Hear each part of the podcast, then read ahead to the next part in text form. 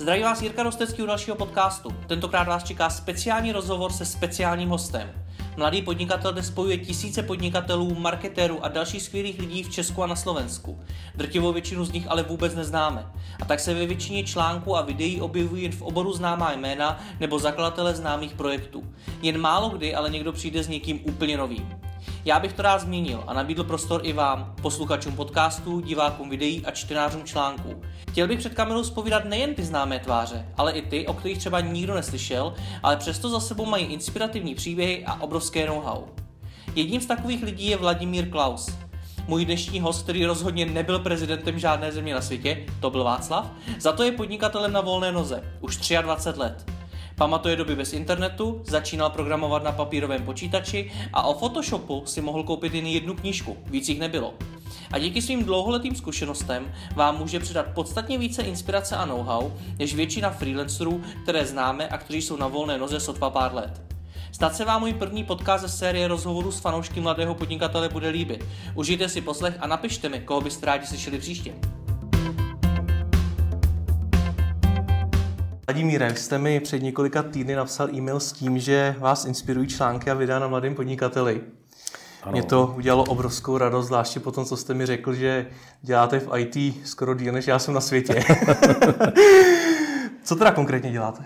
Eh, za těch 20 let se to změnilo, hmm. ale tak eh, dalo by se říct, že celý ten život dělám hlavně programátora, desktopových aplikací, ale v poslední době už musím přibrat samozřejmě k tomu weby, mobilní aplikace. Motá se do toho pochopitelně grafika, fotografování, protože to mě hodně baví, pomáhá.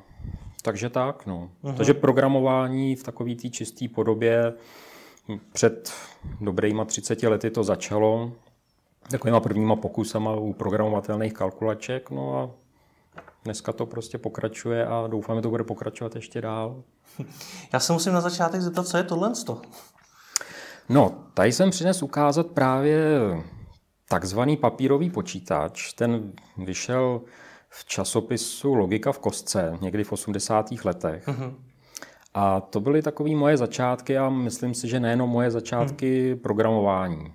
Bylo to taková záležitost, kdy jste si vystřihnul tady tuhle tu záležitost. Vedle toho jste si vystřihnul řadu programů, to byly takové papírové proužky, to je ukázáno potom pod tím, ano. Uh-huh.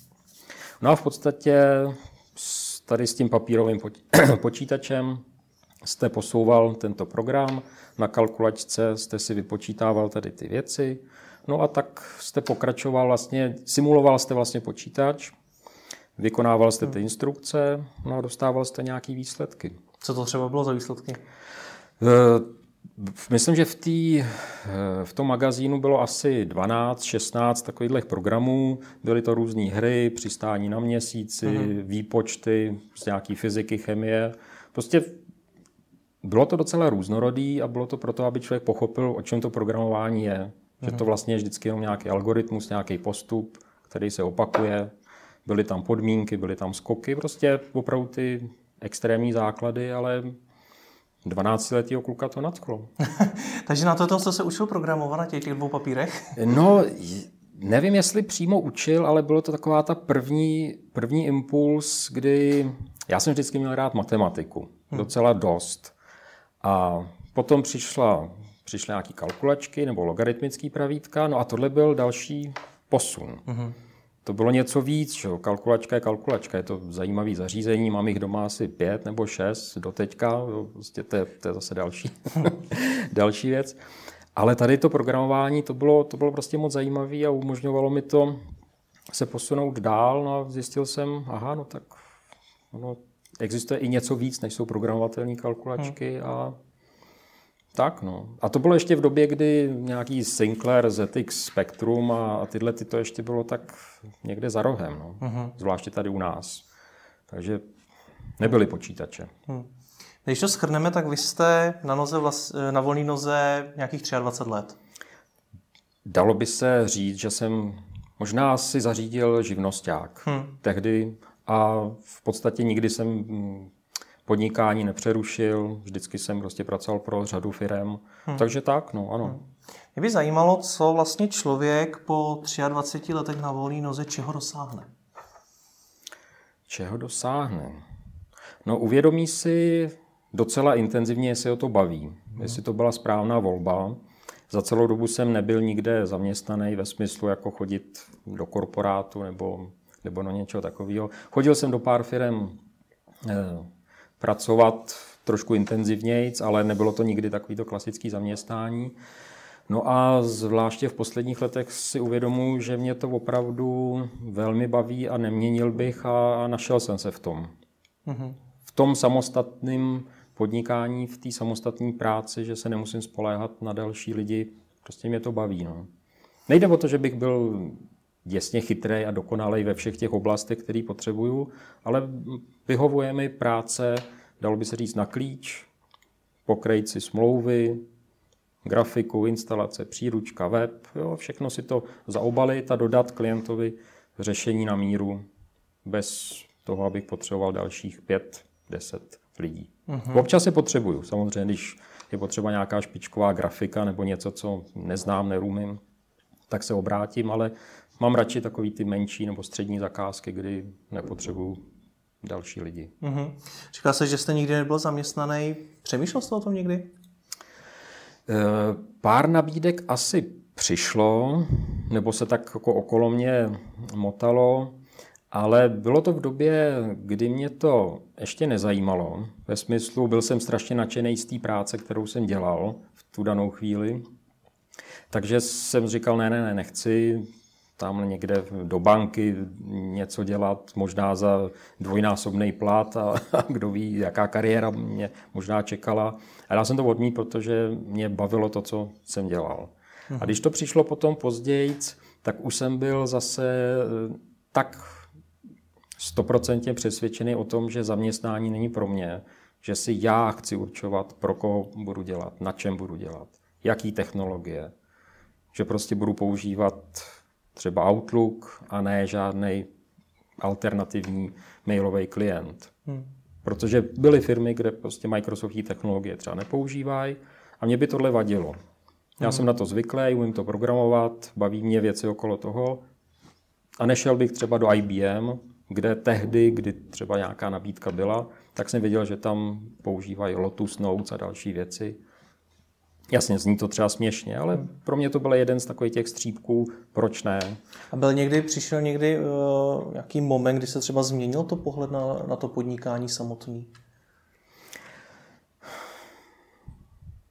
Možná uh, on se mění průběžně, ten pohled, hmm. protože ta doba se velmi mění, technologie se mění a já si uvědomuji, že nemůžu být pořád stejný. To, co jsem dělal před 20 lety, s tím už dneska neobstojím. To znamená bez nějakého vzdělání, bez zájmu o nové technologie nebo o trendy, to nejde. A takže pořád prostě přemýšlím, co dělat, jak dělat a nejde usnout na vavřínech. No. Hmm. Je, je potřeba se prostě zajímat o všechny ty věci a, a najednou si říct, aha, no tak oni tady velký desktopový programy už nejsou asi úplně to nej. Teď lidi začíná zajímat aplikace na tabletech. Hmm. Co s tím? Mám se to naučit? Nemám? Je to budoucnost? Není to budoucnost? Prostě furt přemýšlíte. No. Dalo by se říct skoro každý měsíc. Hmm. Si říká, mám tu zakázku vzít, nebo mám investovat půl roku do nějakého vzdělání. Hmm. Je to boj, no. Mě by třeba zajímalo, dneska je spousta článků, spousta knih jak, o tom, jak podnikat, hmm. tak i třeba o těch technologiích, těch odborných knih. Co bylo tehdy před těma 23 lety? Před 23 lety. Hmm.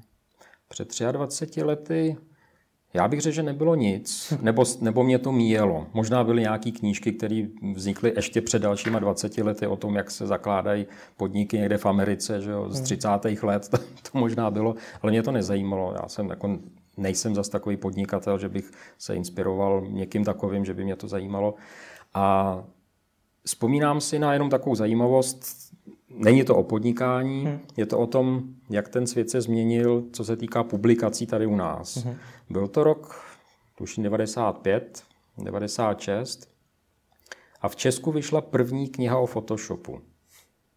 První a jediná. Tady prostě o Photoshopu nic nebylo. Všechno, co, co když jste se o něj zajímal, tak jste musel na web, stahovat nějaký blogy, nějaký články divný, Jo, jako bylo toho strašně málo. No a na Invexu vyšla první kniha za 490 korun, pomalu Bible. No a dneska, když se jdete podívat někam, že no, tak tam o Photoshopu je, nebo vůbec o grafice, tam jsou desítky knih. A takže člověk může vybírat. No. Daleko líp, než mi tenkrát. Ale možná to bylo zase dobře, protože tu knihu jsem přečet třikrát. Dneska bych ji prolistoval, zjistil bych, že tohle mě nezajímá, tohle umím. Jo, když to tam to, taková ta vášeň do toho oboru, do, do, toho, do toho programu, tak říkám, tohle musím, a ještě jsem to zkoušel a, a ještě znova. To bylo úplně nádherný. Co to teda znamená, když to porovnáme tu dobu, co byla a co je? Znamená to to, že to mají dnešní začínající freelancři lehčí? No, já bych asi to takhle zjednodušeně neviděl. Mají mnohem víc informací, mají internet, to si zase řekněme úplně upřímně v roce 92, kdy jsem byl ještě na vysoké škole, tak se tam něco začalo objevovat, nějaký terminály, nějaký, nějaký FTP, tam jsme se tam chodili na to dívat, stahovali jsme nějaký hry, ty se vešly třeba několik her na jednu disketu, jo, pozor, to byla taky krásná doba. A, ale vůbec jsme netušili, co nás čeká. Prostě internet byl víceméně, no tak, tak jsme napojení na nějaký server někam do Ameriky, no tak jsme, no a jako co s tím, že Maily se nepoužívaly, že neexistovaly. Takže dneska, to už nemusím popisovat, že jak, jak je to s internetem, takže můžou studovat, můžou číst cokoliv, přihlásit se k odběru videí. Prostě z tohohle pohledu to má jednodušší. Ale řekl bych, že i, že i ta konkurence musí být mnohem větší, protože takhle to má každý no a každý si to může najít. Ostatně to, myslím, někdo docela často říká, že už nerozhodují ty informace, protože informace má každý. Hmm. Rozhoduje to, jak je pojmete, jestli je využijete, jestli jim rozumíte, vidíte je v kontextu a něco s nima umíte udělat. No. Hmm. Vygooglit si to umí opravdu už. A co naopak vy, matadoři, kteří už v tom oboru jste spoustu let, tak eh, pro vás to dneska není těžší než dřív? Já jsem si myslel, že bude, že právě přijdou ty mladí 20-letí dravci, který budou mít perfektně tři jazyky a, a tak dále a tak dále.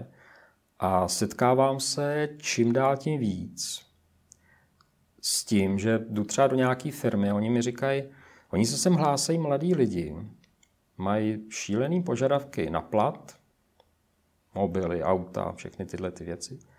Nic neumějí, to je v pořádku ale oni nechtějí nic dělat. Nechci paušalizovat, hmm. samozřejmě, ale mnohokrát jsem se s tím setkal, že, že prostě ta doba je taková, jak je rychlá, jo, není čas studovat. Já chci ty peníze, že jo, já chci ten skvělý život v té velké firmě, ale nejdřív je potřeba prostě makat, něco se naučit a pak můžu stoupat po žebříčku. Takže abych se vrátil k té otázce. Nemám to těžší, protože prostě za mnou stojí těch 20 let, obrovské zkušenosti, desítky firm, stovky projektů, takže mám z čeho čerpat. Hmm. Takže když potom přijdu třeba na tu schůzku ohledně webu nebo ohledně nějakého projektu, no tak já jim nabízím jasné řešení, odpovídám na jasné otázky, jasnýma odpověďma. A ne, že no to nějak uděláme, on uvidíme a tak dále. Ale co to znamená, že ti mladí mají čekat, mají studovat a ty peníze až potom? Kdy? Eh, no až dokážou, že něco umějí. Hmm. Tam je to prostě převrácený. Jo, oni vylezou ze školy, případně si udělají nějakou nástavbu nebo MBA nebo studiou zahraničí, to je všechno pozitivní, to proti tomu já nic nemám, to je skvělý. Taky jsem dělal vysokou školu, takže, a taky mi to nějak eh, jako nepomohlo v té práci, protože nějaký akademický vzdělání. Zvláště v IT, že? to už dneska je opravdu hodně dávno. Ale oni by prostě rovnou chtěli nastoupit do toho běžícího biznesu na vysokou pozici a mít ty odpovídající peníze. Já když jsem nastoupil třeba do agentury Modré stránky, no, pracoval jsem pro ně a, a pro Langmaster, tam jsme dělali všechno. Tam prostě, když se blížil Invex, no, tak jsme po večerech lepili obálky, kam se hm, vkládali pozvánky. Programátor, majitel, sekretářka, to nikoho nezajímalo a nás taky ne. My jsme byli nadšení, my jsme byli rádi tam do těch devíti, desíti. Pracovali jsme, připravovali, jeli jsme na Invex. To bylo super. Tohle dneska někomu říct, že, že musí takhle. Nemusí, nemusí. Ale že by měl si poznat všechny ty věci. Já jsem třeba, eh, když jsem na začátku dělal CDčka pro ty modré stránky, tak se muselo obvolávat klienti, kteří na, na těch CDčkách měli své demoverze, prezentace a tak dále. No já jsem si obvolával i sám, dělala to kolegyně, no a když tam nebyla, nebo když neměla čas, no tak jsem to obvolával sám. Žádný, já jsem pan programátor, pan tady nějaký manažer projektu, ne, jsem prostě normální člověk, který měl na starosti CDčko. Tak přišla doba, přišly chvíle, kdy jsem jim volal a dohadoval jsem se s nimi, jestli mi to pošlou na těch disketách a, a, a kolik je to jeden megabyte, a, protože podle toho se to e, platila cena inzerce. Ale zase, kdy přijde ta chvíle, kdy si ten člověk má říct, teď už něco umím. Mm, já bych řekl, že by měl, měl makat bez toho, aniž by o tom přemýšlel. Mm-hmm. Prostě učit se, to, to je nekonečný cyklus, to je pro mě jedna z takových těch věcí, prostě celoživotní vzdělávání, bez toho eh, se nehneme, v IT zvlášť. No a pak by měl psát blog, zajímat se o spousty věcí, dělat něco třeba i zadarmo pro sebe, pro kamarády. No a najednou zjistí, je, já už jsem udělal šest webů, a oni jsou ty lidi docela spokojení, že bych z toho udělal biznis. Když to udělá opačně, jsem skvělej, přečetl jsem si knížku, teď budu dělat drahý weby, to nefunguje. Hmm. Protože ono během toho základního procesu zjistíte, jestli vám to jde, jestli vás to baví, jestli to má ten efekt. Jo, já jsem taky si myslel, že budu nějaký pomalu v uvozovkách hardcore programátor, budu programovat kdo ví co, a velice rychle jsem se odklonil právě k takovým těm eh, projektům na klíč. Jo, žádný assembler, žádný prostě složitý věci. Na to jsou jiní lidi. No a já jsem začal dělat prostě věci, které jsou hlavně pro uživatele příjemný, hezký, rádi s nima pracují. A proč? Proč jsem to začal hmm. dělat? To je evoluce nějaká moje vnitřní. Hmm. Já, když jsem dělal to první CDčko, tak jsem vlastně nastoupil. Měl jsem tři měsíce na to, abych se naučil s jakousi aplikací Asymmetrics Multimedia Toolbook. V tom se dělala ta prezentace a ty demoverze a tak dále. A měl jsem na to tři měsíce, musel jsem se to naučit, udělat tam prezentace 40 firm, pak to šlo do lisovny a musel se stihnout veletrh, computer graphics, tady na výstavišti. No a já jsem si v tu chvíli uvědomil, že to programování je třeba 10%, 20%, kde je grafika, kde je testování, kde je komunikace s lidma, kde je hromadný zpracování textu. Na mě všechno bavilo. Chvíli jsem programoval, pak, pak jsem si hrál s ikonkama, pak jsem uvolával klienty, ty mi poslali nějaký dokumenty v nějakým divném formátu, tak jsem to přeformátovával. A to, to byly takové ty mikrokroky, a když tohle zopakujete několikrát, no tak zjistíte, aha, tak to je, to je ono. Takže já bych nechtěl být špičkovej jenom programátor, špičkovej jenom grafik, špičkovej jenom fotograf. To... A to je proto, že vás to nebavilo, nebo že se to tak prostě nechtěl, anebo že to tak nemá být, že by ten programátor měl zvládat i ty, ty další oblasti, jako je třeba grafika a podobně? E, rozhodně obojí. Mě, mě by to nebavilo, protože by mě to unudilo k smrti, dělat jednu věc. Byť sebe lepší, to je jedno. Řada lidí, když teda malinko odbočím, se mě ptá, proč se třeba neživím focením. Hmm. Protože fotím 15 let, strašně mě to baví. Nejsem profík, ale baví mě to, takže vypadá to, že bych se tím mohl živit, nebo mohla by to být cesta. A já jsem říkal, no při představě, že, že prostě fotím denně tři svatby, nebo týdně 20 nějakých lidí, nebo to vůbec. Já si prostě fotím, kdy chci, jak chci, pak si tomu věnuju strašný hodin na nějaký retuše, pak to dám na web. No a skvělý. Takže ten důvod, proč těch služeb, protože vy nabízíte poměrně hodně, mm-hmm. tak je ten, že vás nebaví dělat jednu věc? Jo. Nevěděl jsem to na začátku, a dospěl jsem k tomu právě tou praxí, že, hmm. že jsem se cítil dobře na těch, jak já říkám, sedím na 10-15 židlích a baví mě to. Uh-huh. Ale má to samozřejmě své nebezpečí. Na to jsem se zrovna chtěl zeptat, jaký to má negativa.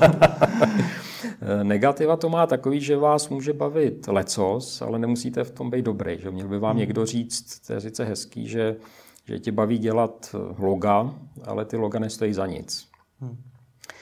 Eh, to mě nikdo neřekl, ale já to vím sám, že nestojí za nic. Že no tak, tak z tohohle oboru nebo z tohohle směru ustupuju, už teda před časem, takže nenabízím, že budu někomu dělat nějakou kreativní grafiku. Mě to bavilo, ale nenašel jsem se v tom, nebylo, nebyly žádný špičkový výsledky. A jak třeba víte, že vaše weby stojí za něco naopak? E, to je hrozně jednoduchý. Já se soustředím spíš na technické weby ve smyslu, to si vysvětlím, eh, aby to přinášelo tomu člověku to hlavní, co on potřebuje, a ne, aby to bylo jenom nějaký pozlátko. Takže ode mě tam neuvidíte nějaký eh, nejnovější technologie, HTML, CSS3 a, a, a kdo ví co dalšího. To tam, ono to tam je, ale je to skrytý a je to zaměřený na tu funkcionalitu, na tu funkčnost. A když už jste se na to zeptal, tak nedávno jsem čet jednu knížku, a tam ten autor psal, neznám weby, které by uspěly na základě toho, že jsou graficky geniálně extravagantní. Vždycky nakonec uspěje ten obyčejný, technicky zaměřený web, který plní tu funkci. Jak vypadá Google? No děsně, že jo? tam je jedno okýnko a podívejte se, co, co dělá. Že jo? Twitter, no tak tam jsou nějaký taky okýnka s textama. Jo, takže tím nechci říct, že dělám úžasné věci, jako je Twitter a další weby, ale soustředím se na to, aby pro toho klienta to bylo především, aby to plnilo ten jeho účel, to znamená přilákat klienty, aby tam našli ty informace a ne, aby tam lítali v obdélníčky a blikalo to na něj. Zase ale na druhou stránku předtím jste říkal, že uh se musíte sebe vzdělávat v, tý, v, tý, v tom, co děláte.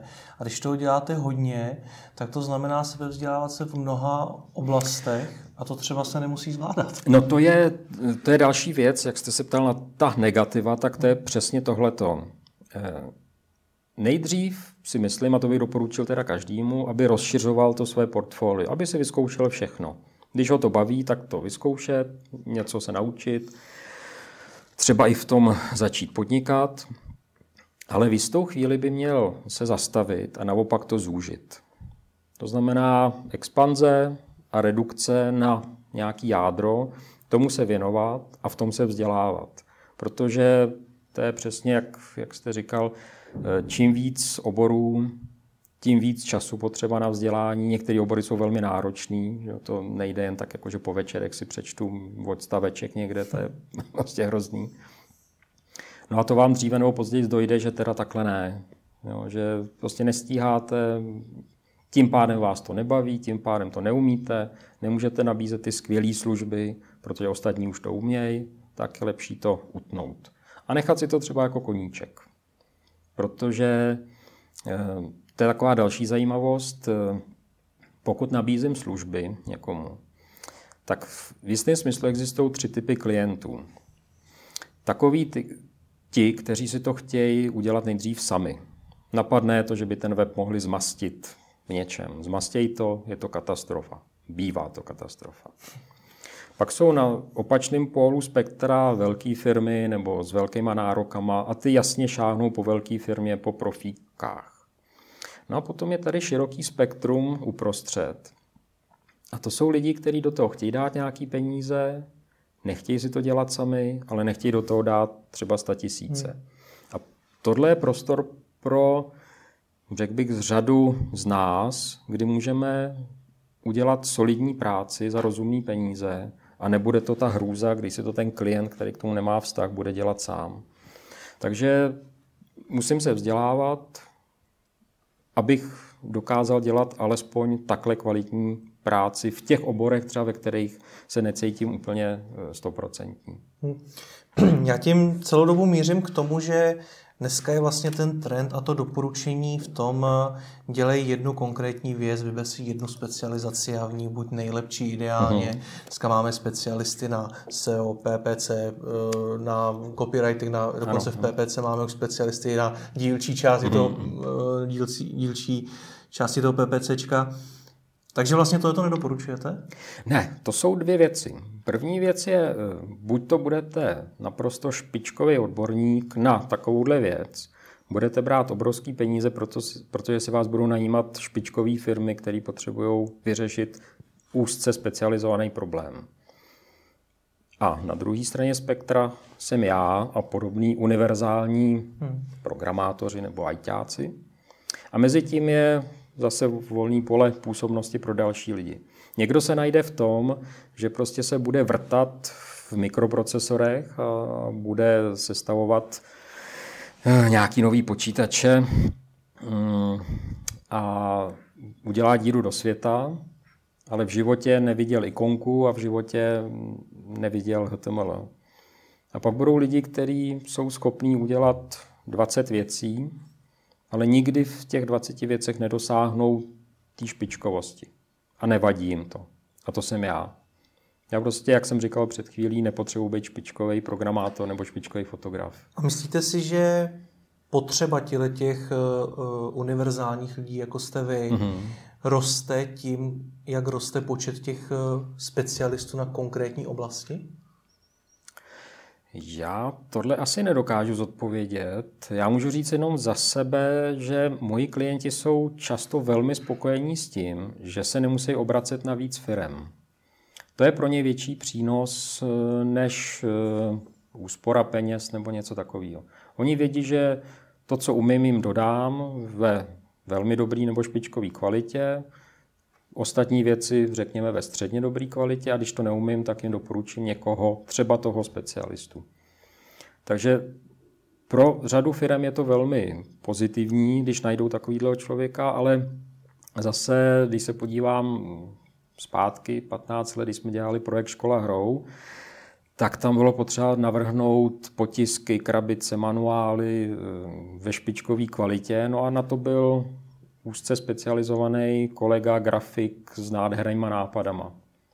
No a ten samozřejmě nemá tušení, nebo myslím si, že tehdy neměl tušení o jakýmkoliv programování, o, o grafice ve smyslu eh, nějaký ikonky, to ani nedělal. Prostě on byl skvělý desktopák, dělal skvělé věci na papíru, Jo, prostě a je to, jeho to šíleně bavilo a když, když jsme potřebovali něco, co už souviselo s HTML, tak on to v tom Photoshopu udělal, no ale on to nebylo použitelný, protože on tomu nerozuměl on nevěděl, jak se to krájí a jak, jak to potom bude fungovat.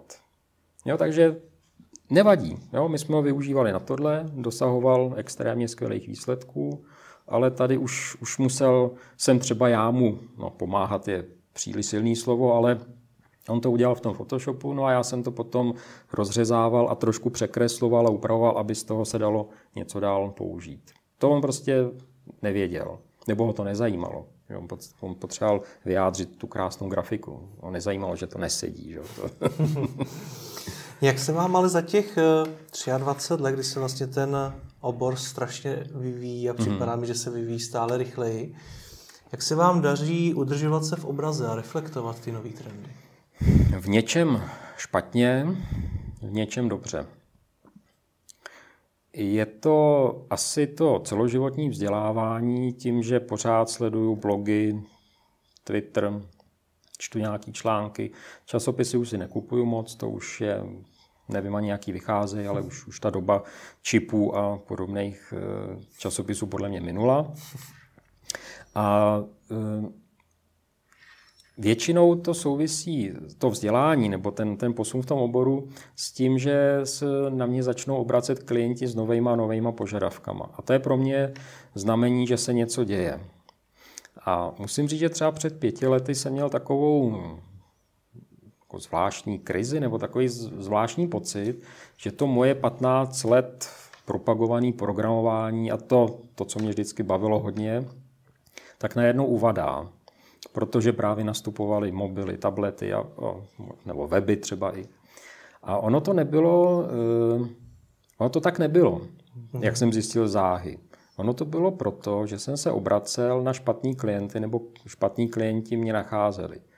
Najednou se začali objevovat úplně jiní klienti a dneska programuju pořád v Delphi ty, pro, ty desktopové aplikace a dělám skoro větší aplikace, než jsem dělal před pěti, deseti lety. A co to změnilo? Ty se no, najednou začali obracet. No to já, to já nevím. Buď to mám skvělý web, který je dobře nalezitelný, ty moje služby, nebo je to náhoda a doporučení. Hmm. Doporučení to je, to je základ, myslím, úplně všeho. Hmm. Takže eh, dá se pořád ještě čerpat z minulosti, ale není to, není to samospásný, protože sice dělám pořád desktopové věci, no jo, ale ono najednou je potřeba tam mít třeba jiný server, který před deseti lety nebyl, je potřeba to mít napojený na webovou aplikaci, to jsem tenkrát nedělal, no ale je to pozvolný, je, má to logický vývoj. Není to takový rána, všechno zahodíme a budeme dělat něco jiného. Hmm. To naštěstí, naštěstí ne. Mě zajímá jedna věc, možná je to jenom můj dojem a obrovský předsudek, eh, předem se za to omlouvám. možná mi ho úplně vyvrátíte. Ale vy třeba nabízíte tvorbu webu, e-shopu, dokonce i ty grafické služby. Dokáže člověk, který je v oboru tak dlouho, skutečně vytvořit funkční web, který bude odpovídat těm aktuálním trendům a bude fungovat? No jasně. Já k tomuhle asi... Eh, co k tomu říct? Eh, jaký web? Šo? Tak eh, Škoda Auto se na mě neobrátí, velmi pravděpodobně, a já bych to odmít. To jsou věci, které jdou za moje hranice. Ale když se na mě obrátí třeba nedávno, před rokem, taková společnost doktorů, psychiatrů, že potřebují udělat speciální web se speciálním plánovacím kalendářem, no tak jsem se do toho pustil a dneska je to prostě velmi úspěšný, spíš teda jaksi intranetí, ale to je jedno, eh, projekt, který používá nějakých 60-70 lidí z celých středních Čech. Mají tam několik desítek tisíc pacientů, sdílený kalendáře, velmi sofistikovaný vyhledávání. A tady jsme možná u toho, on není špičkový graficky, ale plní přesně to, co oni potřebují. Hmm. Takže ano, rozhodně bych se nepustil do dělání webu pro nějakou nevím, mladou hudební skupinu. Že jo? To, to je nesmysl. A ty se na mě neobracej. Já vysvětlím, proč se na to ptám, no. protože i já jsem se třeba v minulosti setkal s názorem, že to je třeba programátor, který už je starší, to znamená, mm-hmm. že asi nebude tak moc v obraze jako někdo mm-hmm. mladý. Mm-hmm. Tak jestli jste se s takými to předsudky setkal i vy? Já ještě ne, ale čekám to každým dnem. Protože věk, věk nezastavíte a jasně, že to musí přijít. Jo? Protože sám vím, když jsem nastupoval zase třeba do nějaké firmy a přijel tam kolega, který mu bylo 50, jsme říkali, je, no tak to, co on může vědět, mm, no, samozřejmě, že věděl, že byl mnohem chytřejší, zkušenější a tak dále. No ale na první pohled to nevypadalo tak a samozřejmě potom, potom se to projevilo. Nebo nedávno jsem byl na jedné velké klinice, a tam je programátor, který mu je 62, tak jsem říkal, no to bude teda paráda, co on mi tam bude vykládat. No já jsem tam hodinu seděl a koukal. Hmm, to je přesně to, o čem mluvím. Takže před, ano, i já mám vlastně předsudky, nebo mohl jsem mít předsudky směrem k těm starším a je to individuální. Hmm. No celkově dneska mi přijde, že se dávají často za vzory lidé, kteří podnikají pár let. Mm-hmm. Vy podnikáte 23 let. Od koho by se teda dneska ti mladí měli inspirovat? Nebo nejenom mladí, ale ti začínající. Mm-hmm. Já bych řekl, že skoro od všech. Prostě u každého člověka se dá najít něco, co mě zajímá. Můžu ho sledovat na Twitteru, například, eh, já teď odbočím, jo, ale jenom taková, taková zajímavost. Já jsem v roce 2011, to je přesně pět a půl roku, jsem na Twitteru objevil jednu informaci, malou informaci a díky tomu já dneska dělám weby. Já jsem je dělal i předtím, ale to byly takový ty statický, klasický. Ale tady byla informace, která mě nakopla, já jsem něco se naučil, vyzkoušel a od té doby jsem udělal, já teď nevím, 15-20 webů, možná spíš víc. Tu technologii se furt učím, furt mě zajímá a je to jenom jeden jediný příspěvek na Twitteru, který mi změnil život. Takže takže třeba i takováhle blbost. Eh, rozhodně bych doporučil studovat, no studovat, alespoň číst životopisy úspěšných lidí nebo zajímavých lidí. To je v podstatě jedno, jestli je to Gates, Jobs nebo Schwarzenegger. To jsou lidi, kteří prostě něco v životě dokázali, mají nějaký ideály, něčím se řídili a to může inspirovat. Bez toho, aniž by člověk chtěl vypadat jako Schwarzenegger nebo dokázat věci jako Gates, protože tam přeci jenom hmm. buď to fyzicky nebo psychicky člověk na to musel trošku být jinak. No ale je to úžasný to číst. Hmm. Inspirovat se i třeba v jiných oborech, od jiných lidí. Jen tak, no, přečíst si prostě třeba o nějaký herečce, když, když, to, když to hodně zjednoduším proniknete do toho, jak funguje Hollywood, jak, hmm. jaká je to špína, jaká to byla špína ve 30. letech, jaká je to špína teď. To vám může narovnat různý měřítka a na, jiný věc, na různé věci se začnete dívat hmm. zase jinak. No. Co pro vás za těch 23 let bylo úplně nejtěžší? Nejtěžší? Já mám pocit, že proplouvám docela bez obtíží. No, možná nejtěžší bylo uvědomit si, že je potřeba na sobě makat. Jo, protože na začátku, tak jak jste říkal, že dneska ta doba je čím dál tím rychlejší. Ve všech směrech. Mění se technologie, mění se všechno. Ale ona tak rychlá nebyla. Byla o malinko pomalejší, No a tak tam, když jste něco dělal, no tak ono, to bylo na jaře stejný, na podzim stejný, příští rok na jaře to bylo stejný a furt jste s tím jak si mohl vystačit, že, s tou znalostí nebo s tím postupem. No dneska během roku přijdou tři nové verze vývojového studia, mezi tím vydají desítky verzí jQuery a, a to, to je prostě hrozný. Takže tohleto uvědomění si, že nemůžete sedět jen tak a, a, a koukat a, a myslet si, že furt budete programovat a vymýšlet nové věci, aniž byste sám sehnul z místa. To, když jsem si uvědomil, tak to bylo takové prozření, že ne, neříkám, že to bylo těžké, bylo to spíš zajímavý, jo, takový to cvak. Mm. Jo, teď, už, teď už chápu, Pak co je se otázka, jakoby zase ten opačný pohled, zda je nutný reflektovat úplně všechny trendy ne. úplně všechny změny. Ne, ne, přesně, přesně tak. E, v tom mám zase výhodu a víte v čem, že řada věcí mi nejde. Nebo mě nezajímají. Takže já jsem třeba takhle krásně vybruslil z toho, že jsem se nestačil naučit Flash a Silverlight. Než jsem to do toho pronik, tak to zrušili. Což je super. Takového ušetřeného času a nervů. Takže ano, eh, je dobrý být na špici, sledovat ty trendy, ale nehnat se jak blázen do nich. Hmm. Ano, můžete mít štěstí, když začal Android a možná jste tušili, že bude teda na vrcholu, a, a ty lidi začali se v tom učit programovat, tak možná dneska jsou špičkoví nevím, tvůrci her a, a vyšlo to. Mohli jste dělat věci pro, já nevím, Noky, no, pár let vydělávat a... Hmm. Takže rozhodně bych na to dával pozor. No. Na ty, ta rychlost je nebezpečná. Já znám i několik freelancerů, kteří makali, makali a potom vyhořeli. Mm-hmm. Prostě to nezvládli. Vyhořel jste někdy i vy? Já bych řekl, že docela často mám takový mikrovyhoření. Mm-hmm. Prostě se zbudím a říkám si, k čemu to bude, že udělám další web, k čemu to bude, že tady zase udělám aktualizaci téhle aplikace, tak ji udělám, no, přijdou mi nějaký pár tisíc, desítek tisíc, no tak tam skončí na tom účtu a co? Nevím, čím to je, protože druhý den se zbudím a dám si jedno kafe a, a funguji jako elektrická myš. Dá se to nějak předejít? Hmm. Nebo nějak s tím bojovat? Já bych řekl, že asi snad ne. Spíš to člověk by měl poznat u sebe, že to takhle funguje, že ne každý den musí být hyperaktivní a být nadšený do práce a těšit se na, na všechno a že prostě přijdou krize.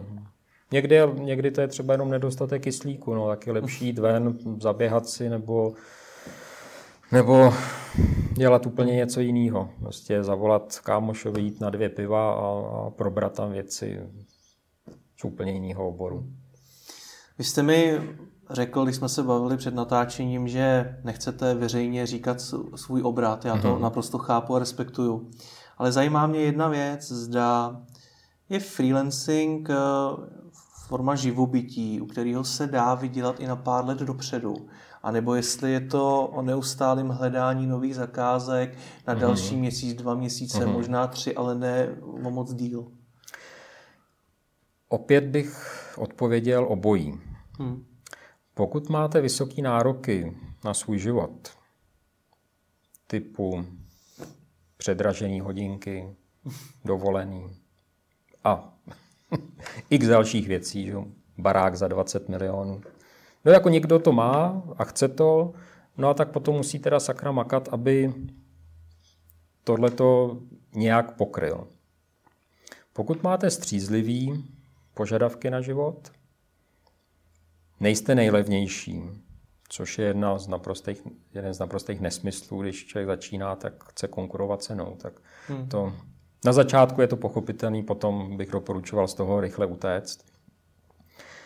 Tak se dá vydělat, samozřejmě.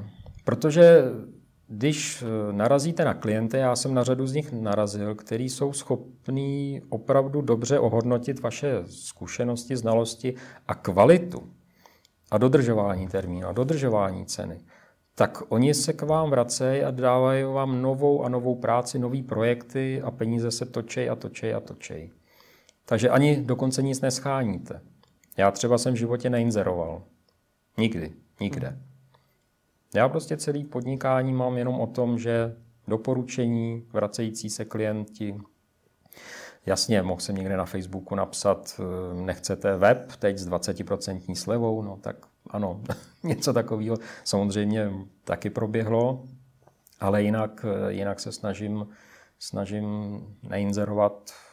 Protože ani nevím jak. Já jsem ale mířil spíš k tomu, no. jestli uh, si freelance, freelancer dokáže našetřit třeba na důchod nebo nějakou rezervu pro případ, jo. že onemocní, se něco stane, nějaká mimořádná událost, do které mm-hmm. musí investovat a třeba nemůže už pracovat. Musí být schopen. Pokud není, no tak je něco špatně. Hmm. Tak, tak pracuje za malý peníze, nebo moc utrácí, nebo to nemá v hlavě srovnaný ten svůj biznis, ten život. Jasně, když začínáte první rok, no tak jste vděčný za každých 10 tisíc a 8 tisíc jde, nevím, na knížky, na, na pojištění, na další věci, takže tam asi ne. Ale po 20, 23 letech, aby lidi prostě žili od vejplaty k vejplatě, když to řeknu zjednodušeně, no to, to vůbec nechápu. No a jak to teda udělat, aby tak nežili? No musí makat. Musí makat, no. Co prostě, to znamená? No, musí, musí být za nima vidět nějaký výsledek. A když ten výsledek je špičkový, no tak se za, na ně budou obracet pravděpodobně další lidi, budou doporučovaný. A najednou zjistí, že tamhle někde ve firmě, kam chodili si sednout za 25 tisíc a mysleli si, jak jsou v pohodě, tak tady sedějí doma, makají a ono najednou je tam třeba 50 tisíc měsíčně, najednou 100 tisíc. Třeba je to jenom chvilkově, No ale v tu chvíli se zase musíte uvědomit, no tak já jsem teď vydělal 100 tisíc. Ono je to často tím, že se sejde několik faktur proplacených najednou. Že? Ono to, to není zas tak jednoduchý počítat. No ale v tu chvíli si musíte uvědomit, já teď nemám na to, abych si šel koupit hodinky za 60 tisíc. Já mám na to, že teď další dva, tři měsíce můžu být v klidu. Hmm. No a když, jak říkám, tohle nemáte v hlavě srovnaný, no tak si jdete pro ty hodinky za těch 60 tisíc, no a zase, zase koukáte, co budu dělat příští měsíc, abych zaplatil složenky. A vám se daří prodlužovat třeba tu dobu, kolik měsíců můžete být mm-hmm. v mhm. klidu? Jo. Naštěstí, naštěstí, jo. Čím je to způsoben? Už tím časem, tím, že máte ty reference, ty zkušenosti? Je, je to vším, no. Prostě nepolevuju v práci, takže není to takový, mám vyděláno X, takže teď nemusím rok nic dělat. I kdybych měl, to, to jsme řešili docela často s jedním eh, kolegou, i kdybych měl vyděláno teď plácu na pět let, hmm. co budu dělat za těch pět let? Dojedu, všechno to spotřebuju, budu o pět let starší, ve smyslu i nemocnější, i třeba vypadnu z těch technologií. Kdo na mě bude čekat za těch pět let? No vůbec nikdo. Takže je úplně jedno, jestli mám našetřeno na půl roku nebo na pět let. Já prostě musím makat dál. Výjimka by byla, kdybych měl našetřeno na 50 let. To bych se na to asi vykašlal. Chápu. I když v dnešní době, nevím, jestli sledujete trošku všechny ty věci okolo finanční krize a takových těch podivných věcí ve světě, záporní úroky a podobně. Takže máte třeba nějakou uh, představu, no, perspektivu dalších deseti let, dvaceti let, co bude, jestli jak to zvládnete? No rád bych dalších 20 let pracoval takhle, jak pracuji. Abych uh, zajistil příjem jak těch peněz, ale ono to není jenom o penězích, ono je to hlavně o tom, eh, že žijete, že máte prostě dobrou náladu, dobrý pocit z té práce. Takže kdybych seděl doma a plynuli mi peníze za nic, no, tak to je taky na zbláznění. Takže já prostě chci pracovat, chci se vyvíjet, chci se učit, no a chci si tím taky vydělávat, no a tak prostě vést ten business život další 20 let. A máte třeba nějakou praktickou radu, jak si ty peníze šetřit. Příklad eh, znám eh, lidi, kteří si třeba dávají 10% měsíčně stranou mm. nebo něco takového. No, já žádný vzdělání ekonomický nemám, ani jsem k němu nikde eh, nepřišel z žádných příruček. Já bych řekl, že to musíte mít v sobě. Jestli jste, a teď nemyslím chorobně šetřivej, to je, to je druhá varianta, velmi špatná, ale jestli máte prostě v sobě něco, že když vám přijde 10 tisíc, no tak přijde 10 tisíc, já je teď nepotřebuji, tak tam zůstanou, a když mi přijde 100 tisíc a já je nepotřebuji, tak tam zůstanou. Jo, pokud mám takový přijde 10 tisíc, tak za 5 tisíc si koupím nevím, flašku whisky. Když přijde 100 tisíc, no tak za 50 tisíc pojedu na Havaj, no tak, tak budete prostě si užívat život. Možná je to taky varianta. Jo, prožijete ho, ale jaký bude důchod? Zvláště tady v tom našem státě. Já tomu moc nevěřím, že bych něco dostával od státu. Zvláště jako podnikatel, jako živnostník, to, to vypadá docela bídně. Přestože nejsem ten, který by odkláněl svý příjmy a dělal nějaký kličky, takže nevěřím, že mě to zajistí. A komplikuje vám to hodně život? To stát obecně, ať už administrativa, ať už třeba já, daně a podobně? Já musím říct, že ani ne. Já mám samozřejmě jednodu, velmi jednoduchý účetnictví, tam nemám žádný, žádný složitosti, takže se snažím s tím nějak nešachovat, neblbnout. Jasně, no, jsem pláce DPH, no tak hold platím DPH, dělám nějaký ty formuláře, mám na to softwary. To je třeba jedna z věcí, které bych každému doporučil šetřete čas tím, že si koupíte nějaký software nebo nějakou pomůcku. Já znám tolik lidí, kteří dělají daně ručně v nějaký, nějakým Excelu. Já prostě používám, doufám, můžu to říct, jako nebude to reklama. Cokoliv. Já používám pohodu a používám ji asi od roku 93, kdy byla ještě pod DOSem. Víte, kolik mi to ušetřilo času? Tam je nakliknutí daňový přiznání. Když to zvorám, no tak to vytisknu znova. Kolik stojí dvě hodiny času běžného člověka? Tisíc, dva tisíce, tři tisíce. Tak tohle já šetřím každý čtvrt rok, když mi na kliknutí vyjede DPH. No, jsou lidi, kteří přemýšlejí o tom, proč by si kupovali účetnictví nebo software, který jim pomáhá s daněma, který stojí 1500 ročně. Takže to je zase v té hlavě. Pokud se ale nepletu, vy se, se bavíme o tom, že jste vlastně na volné noze, ale vy máte SROčko. Nemám. A co, co to je to uh, Audrey Software? Audrey Software. No. no, to už dneska neexistuje, mm-hmm. teda ne, neexistuje. Nejde to přidat. To v mých začátcích v 90. letech, možná ještě díl, šlo za jméno přidat cosi. Nevím, jak se tomu říkalo. Takže si tam každý dával název nějaký firmy. Tak to mě zmátlo. a, takže samozřejmě, kdybych si založil SROčko, no tak by se asi takhle jmenovalo. Zrovna jsem to nedávno řešil. Ale ta pakárna okolo toho... Tomu právě proto jsem tam mířil, že by to přišlo zvláštní. ne, ne, ne, to jsem, to jsem od toho upustil. Mnohokrát jsem se o tom bavil s, s daňařema a s dalšíma hmm. lidma. Nevidím v tom jediný důvod. Pro mě nebo pro lidi, kteří jsou živnostníci, kteří zatím si můžou odepisovat 60% že jo, jako, jako hmm. výdaje. Eh, tehdy, když jsem o tom přemýšlel, tak to byla jedna jediná věc a to je, kdybych musel eh, přijímat zakázky, který by dělal někdo jiný. Jo, typu chcete web za 100 tisíc, já ho neumím, ale jsem majitel firmy a někomu ho nechám udělat za 80 tisíc. No, takže bohužel přes země přeteče 100 tisíc a danil bych 100 tisíc jako, jako soukromník, jako živnostík. Přestože bych někomu dal 80, protože ty výdaje jsou výdaje. Takže potom bych musel mít SROčko, abych měl skutečný výdaje, aby to mělo nějaký význam. Ale jinak. Ale stejně jsem si všiml, že vy tu značku Odry Software poměrně hodně tlačíte, mě dal propisku. Ano, no pro mě to je... Kdybyste viděl můj diplomku z roku 92, 93, tak tam už je dole napsáno copyright C1993 Odry. Ještě to nebylo Odry Software, hmm. ale bylo to Odry. Tenkrát mě to napadlo, No a a proč jako freelancer eh, budovat nějakou takovouhle značku a ne třeba to, jenom to svoje jméno? No, to je, to je docela eh, zásadní otázka. Já jsem nikdy jméno nebudoval. Teď se vracím, řekněme, deset let zpátky. to je snadno zapamatovatelný Vladimír Klaus. No, no, já jsem ho nepotřeboval budovat. Mě no. každý znal. každý, každý se ptal, a nejste vy příbuzný toho našeho pana prezidenta? A co si myslíte, že jsem odpovídal? Nevíte, že jo? Já jsem říkal, no já nevím, protože jsem to nezjišťoval. Možná ano, možná ne. Když něco nezjišťujete, no tak nevíte, že?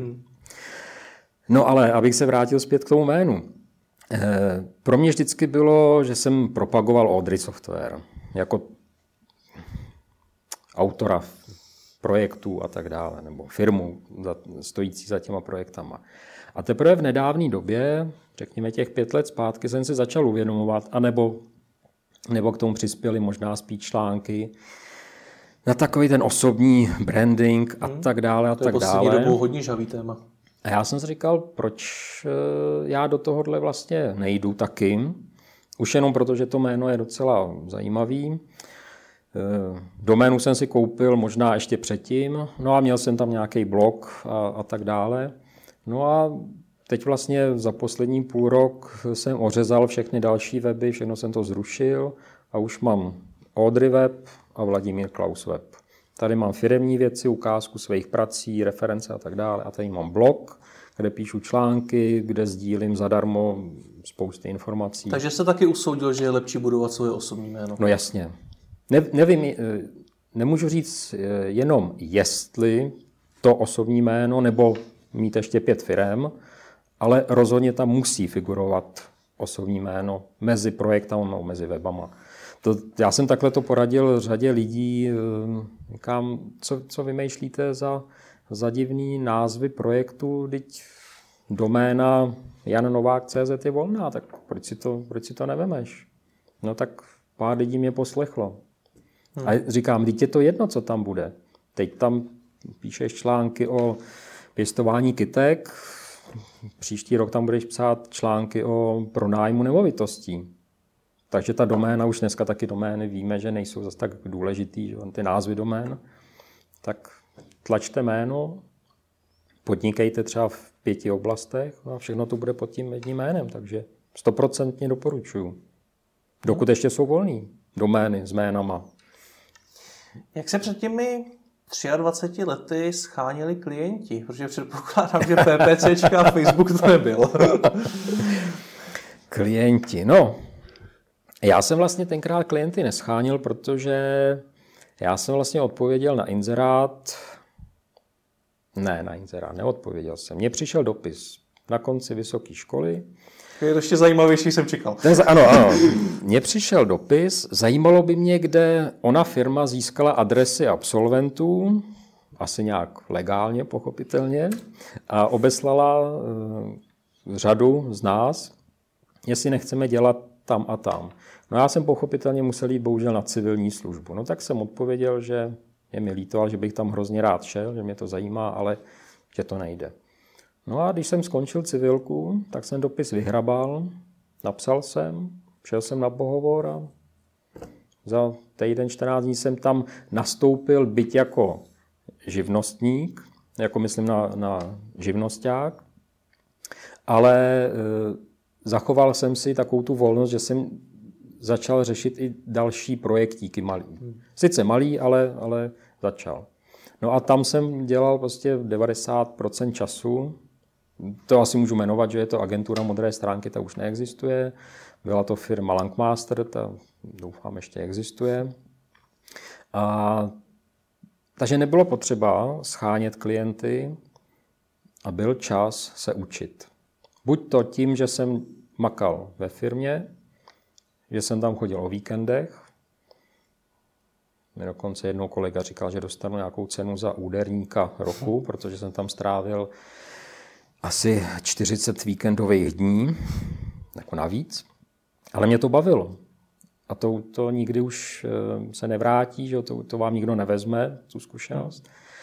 No a takže jsem dělal vlastně pro tu firmu, ale dělal jsem i věci vedle. Že? Já hmm. jsem potřeboval tam zpracovat data a zjistil jsem, že se dá něco programovat nebo zpracovávat nějakým systémem, že potřebuju testovat softwary na takzvaně čistých Windows, jo, kde nebudou žádné knihovny, aby jsme zjistili, jestli to je plně funkční. No, tak jsem vyvinul systém na instalaci čistých Windows na takovým vedle stojícím počítači. Hmm. Jo, dneska je samozřejmě VMware a, a tak dále. Neexistovalo nic takového.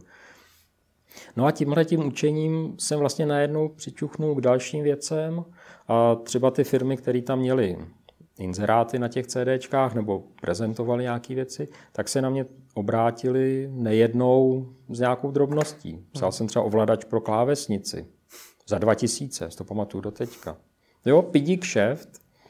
No jo, ale ten, ten člověk, já jsem si ho znovu našel asi po 15 letech.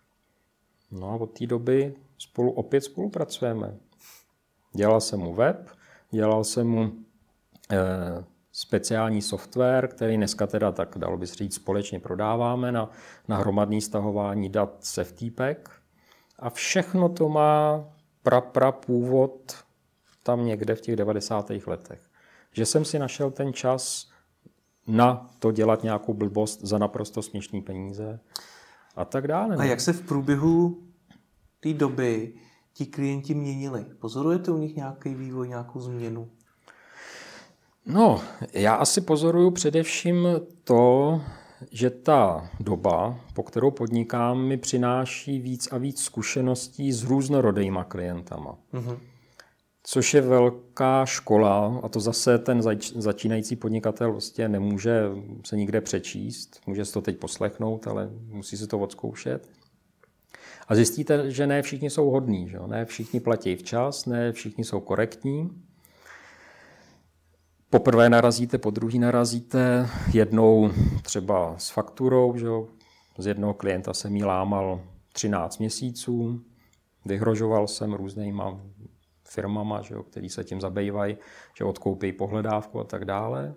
No a to, tohle vás formuje. S tím, že aha, tak tady bych měl mít líp pořešenou smlouvu, tady bych se měl nějak pojistit ve smyslu, když mi nezaplatí, ne, rozhodně ne žádný, žádný placení až na konci projektu, ale postupně a tak dále. Takže ty klienti možná jsou pořád stejný a vždycky jsou mezi nimi šmejdi a mezi, vždycky jsou mezi nimi naprosto špičkoví lidi. Eh, já této spolupráci s těma špičkovými lidma říkám win-win na druhou. Win-win asi každý zná, že, co, co to znamená.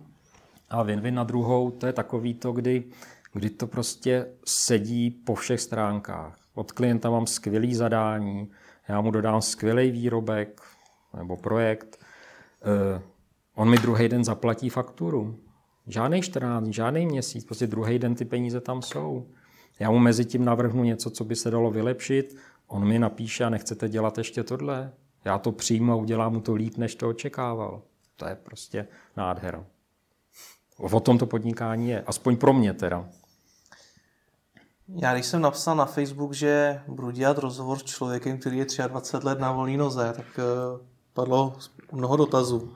A třeba Kuba Janíček se ptal, jak často jste se setkával s obavou, že nebudete mít klienty a jak uh, tomu třeba předcházíte? nesetkal. Já mám asi štěstí. U mě se to vždycky děje tak, že když najednou dalo by se říct, že není práce, tak mám čas si třeba dát do pořádku nějaké věci, jako je vlastní zdraví, nebo, nebo si přerovnám starý časopisy, nebo vyčistím projekty, zazálohuju, postarám se o spoustu věcí, chodím na vejlety. No a než stačím udělat to, tak, tak mám v mailu nějakou poptávku nebo něco takového. Ale je potřeba si uvědomit, že tohle to nebudete mít po dvou letech práce. Jo, aby, aby ta, ta práce takhle za váma chodila, je to vždycky o té dlouhodobé zkušenosti, o, o tom vracení se těch klientů. Jasně, asi by se mi nejvíc líbilo mít 50 eh, klientů, který furt něco chtějí. Ale bohužel ne každý furt něco chce. Takže jsou tam výpadky a občas se stává, že taky nevím, co dřív. Hmm. To mě děsí podobně, teda jako, že nebude práce, že, protože já si zakládám na tom, že, že dodávám projekty včas a pokud možno špičkový kvalitě, no a jakmile té práce je víc, než se dá zvládnout, tak je to docela riziko, že, že se něco zanedbá nebo že se něco požulí. Takže jak předcházet tomu, eh, nebo jak se připravit na ty výpadky, o kterých jste teď mluvil? No, tak jednak je to, že můžete sedět na těch 20 židlích, když vás nebaví být špičkový odborník, tak být univerzál. A pak e, asi bych se vyhejbal, ne teda z principu, ale přemýšlel bych o tom e, velkým klientům e, s velkýma projektama. To je asi známá věc, když vypadne velký klient nebo nezaplatí, no tak je to průšvih. Když vypadne jeden z deseti, no tak, tak je teoretická ztráta 10% že, nějakého výdělku. Takže radši berete malé věci, ale mm-hmm. víc jich než mm-hmm. velký projekty? Jo. Pro mě je ideální mít třeba jeden, dva takový trošku nadstandardní. Tam je to fin- většinou finančně zajímavý i odborně, protože že, nechtějí za větší peníze nějaký blbosti. No a mezi tím mít těch 10, 15, který tady doladit web, tamhle vyměnit adresu, tady udělat nějaký programek na kopírování něčeho, tady konzultace. A je to super. A je to zase o té různorodosti. Mně se strašně, já strašnou radost, že jste takový pozitivní člověk. No. Ale zdí mi to až tak, že je podnikání na volné noze lehký, že to není tak těžký. no já, já bych řekl, že to je super. Měl by si to každý vyzkoušet. Minimálně kvůli tomu, aby zjistil, jestli na to má, jestli ho to baví. A taky by se mu možná trošku srovnali měřítka, protože mám řadu známých, kteří si stěžují, je, my nemáme v práci stravenky, já už mám tři roky stejný auto, tak si vždycky tak poslouchám, říkám si, no jo, no tak běž na volnou nohu a uvidíme, no. Stravenky jsem v životě neviděl, notebook jsem v životě od nikoho nedostal, mobil jsem od nikoho nedostal a žiju. Tak jde to, jde to, no. Tak pojďme to teda zrekapitulovat. Co musí freelancer udělat pro to, aby dokázal být v oboru tak dlouho a dokázal hmm. prosperovat? No, pokud bych to měl možná uh, vzít na sebe, tak uh, být univerzální, nebo se snažit aspoň uh, se zajímat o různé věci, protože vás to i obohatí. To ne, nejenom, že to přináší biznisy, ale máte větší rozhled než takový ten úzký na jednu specializaci. Celoživotní vzdělávání, nebo obec, obecně zájem o obor nebo o mimooborové věci. Vybudovat si nějaký kredit u klientů, aby se vraceli. Za mě solidní cena, ne nízká, ne vysoká, ale solidní, stoprocentní, a to bych potrhnul, stoprocentní dodržování termínů, pravidel, smluv, rozpočtů. Žádný prostě je, my jsme zapomněli a to jste si neřekli a tak dále. Víte, to, to, bych, možná, to bych možná měl teda ještě zmínit. Smlouvy, zadání a všechny tyhle ty věci. To by si měl každý pohlídat. Dokud jste kamarádi, tak je to dobrý, dokud nejste kamarádi, tak se zjistí, máte na to nějaký papír, řekli jste si to, neřekli, to je špatný. Ale to se zase ty lidi musí naučit. Je jasný, že pokud máte smlouvu a ten druhý nechce platit, tak s tím nic neuděláte, skoro. Ale je lepší si tyhle ty věci ohlídat. No a pak, pak se chovat eh, korektně ke všem. Jo, nebejt, nebejt to takový ten šmejt, eh, který za zády pomlouvá nebo, nebo dělá takový divný úskoky. Mm, to, to já úplně nesnáším. No a, a ještě bych doporučoval teda publikovat lidem. Cokoliv. Pište, pište, pište. To dokonce říkal, bohužel nevím jméno, ale říkalo se, neberte si do týmu člověka, který neumí psát. To není myšleno, aby uměl napsat román, ale to je myšleno, aby uměl sformulovat myšlenky. Protože když, když to není schopeno, no tak většinou i ta práce stojí za prd. Neumíte si říct, co máte dělat, no tak to taky blbě uděláte. Že? Když to umíte vyspecifikovat, když si to píšete, tak najednou zjistíte, no jo, ale ono tam ještě chybí tenhle ten úhel pohledu. Dáte to někomu, něco vám to připomínkuje. Když to máte všechno jenom v hlavě, to je špatný. Hmm. Takže psát, publikovat, dělat si jméno. A zase úplně naopak něco, čemu by se měli úplně vyhnout, co třeba, na co jste třeba i vy narazil, chyba, kterou jste udělal? Eh, já jsem, já bych řekl, že jsem párkrát eh, příliš dlouho trávil čas s projektem nebo spíš s člověkem, který za to nestál. Ukázal se buď to jako lidský šmejt nebo podnikatelský šmejt. To, to už je skoro jedno. Tady třeba jsem chodil na schůzky, neplacený, pochopitelně, a tam jsme se bavili o projektu a na jedna schůzka, druhá schůzka, třetí schůzka. No já jsem najednou zjistil, že ten člověk nečte moje maily, ptá se na věci, které jsem mu psal před týdnem a tak dále. No tak jsem chvíli vydržel, protože jsem si myslel, no dobře, třeba je příliš zaměstnaný nebo na to nemá čas. No než jsem zjistil, že to prostě nemá v povaze a že ten projekt ničemu nevede, no tak, tak jsem se s ním rozloučil. Hmm. Takže e, myslím si, že mi docela pomáhá e, taková ta znalost nebo schopnost vycejtit z toho druhého, co je zač. Hmm. Ono to není jednoduchý, e, nepoznáte to na první pohled, ale často taková ta intuice je velmi použitelná, velmi užitečná ve chvíli, kdy kdy vám něco nesedí. Je dobrý na to spolehnout, na tu intuici, říct si, hm, tak asi to opravdu není ono. A na závěr, no tak mě pro radost, ano. co člověka, jako jste vy, máte takové zkušenosti, takové praxe za sebou, co vás může dneska vůbec inspirovat na mladým podnikateli? No v podstatě to je součást toho mýho vzdělání a zájmu o obor i mimo obor. Já se dívám, teda musím říct, že především na videa poslední dobou, zpětně si dohledávám nebo ještě se snažím číst nějaký ty, ty články nebo ty rozhovory. No a ty, ty videorozhovory ty jsou úplně, úplně suprový, protože poznávám se tam v řadě věcí. Některé věci mě šokujou, proč, proč ten člověk tohle to dělá, nebo proč to... Překvapuje mě tam, jak je třeba někdo úspěšný už v mládí a tak dále. No, je, je to prostě jedna z rozšiřujících, eh, jak bych to řekl, no, rozšiřující kanál. Hmm. Nečtu noviny, nedívám se na zprávy, to jsou to je zbytečný, ale čtu blogy, sleduju Twitter, dívám se na mladého podnikatele a, a studuju.